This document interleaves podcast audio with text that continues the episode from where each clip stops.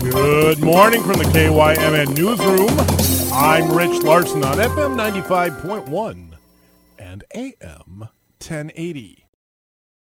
The Northfield City Council met for a work session on Tuesday night under the idea that they would discuss bids for the city's 2023 mill and overlay street projects. In reality, the council gathered to discuss the petition that has been presented to the city asking for a reverse referendum on the financing of the project. Members of the Valley Pond Townhome Association have objected to elements of the plan that call for the construction of two-lane protected bikeways and, more pointedly, an off-street 10-foot bike path that will be constructed in front of many Valley Pond townhome properties. The project entails building the curb out 8 feet into the existing street, creating a new boulevard area, and putting the entire project in the public right-of-way. Those opposing the bike lanes circulated a petition for the purpose of requiring a referendum on the financing of the project. Such an occurrence would effectively cancel all street projects for 2023, as a valid petition would require the city to engineer a special election and put the question to the voters, or the city would be required to table the project for 365 days and not be allowed to issue bonds to pay for the street repairs and construction. City Administrator Ben Martin has noted that the cost and effort to put a special election together would not be feasible, and all street projects for 2023 would most likely be canceled. The petition, which required a number of signatures equal to 5% of the total number of the votes cast in the 2022 general election, received more than 1,100 signatures. However, when presented to the city and reviewed by legal counsel, the petition was found to have been deficient in 6 of the 9 required areas to make it legal, according to state statute. The petition was returned to the petitioners with about 48 hours left before the final deadline to submit. Local attorney David Ludescher sent a letter to the city of Northfield outlining the opinion that the city was wrong in rejecting the petition in light of the Northfield City Charter requirements. And earlier this week, Ludescher sent a second letter to the city threatening litigation in district court if the city awards bids for the street projects. The letter also warned any bid awardee that, in his opinion, the city would not be allowed to pay for the construction services. With all of that on the table, the council debated the best path forward on Tuesday night. Mayor Rhonda Pownell echoed the concerns of other council members about the motivation many had when signing the petition. And the story that I think some of us were hearing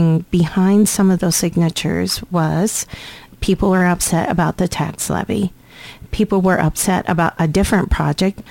People were feeling like we were not listening to people, and so they wanted to make their voice heard. None of it, I don't believe, was specifically about the financing mechanism. Martig, meanwhile, expressed frustration with the references to the city charter. He said there is a misunderstanding of how the charter relates to Minnesota statutes, and this has been shown time and again, referencing protests to the construction of the police station, the Fairfield Inn, the Fifth Street Lofts, and even a zoning amendment that had been brought by the Charter Commission itself. There's a lot of, I think, misunderstanding of state law, even tying it in with the city charter. I would say, though, that this isn't new territory for Northfield. The charter seems to always get brought into the conversation, has no connection to this particular financing. I haven't been able to figure out why this tactic continues to be used. I can't say what the motivations are behind that, but I've stopped trying to figure out why. In the discussion, only Councilor Brad Ness said he would vote against awarding the bid and said, in fact, the only option he would vote in favor of would be the call for a referendum. Every other councilor indicated they would vote to award the bid. Mayor Pownell said she had strong reservations about asking the voters for permission to pay for street repairs. I think the council was clear. I have some concerns about going out putting something to the voters on whether or not we move forward on a street reconstruction project. I can't get behind sending road construction projects to voters to determine whether or not we update our streets. It's not the best way to handle it. It's not good governance. The council is scheduled to make the official vote to award the bid at the next regular meeting on Tuesday. And the Rice County Area United Way has announced the second annual Rice County Day of Caring. The event will take place on Friday, September 22nd, and a statement issued by the United Way said it will be one of the best ways for county residents to feel more connected to the community.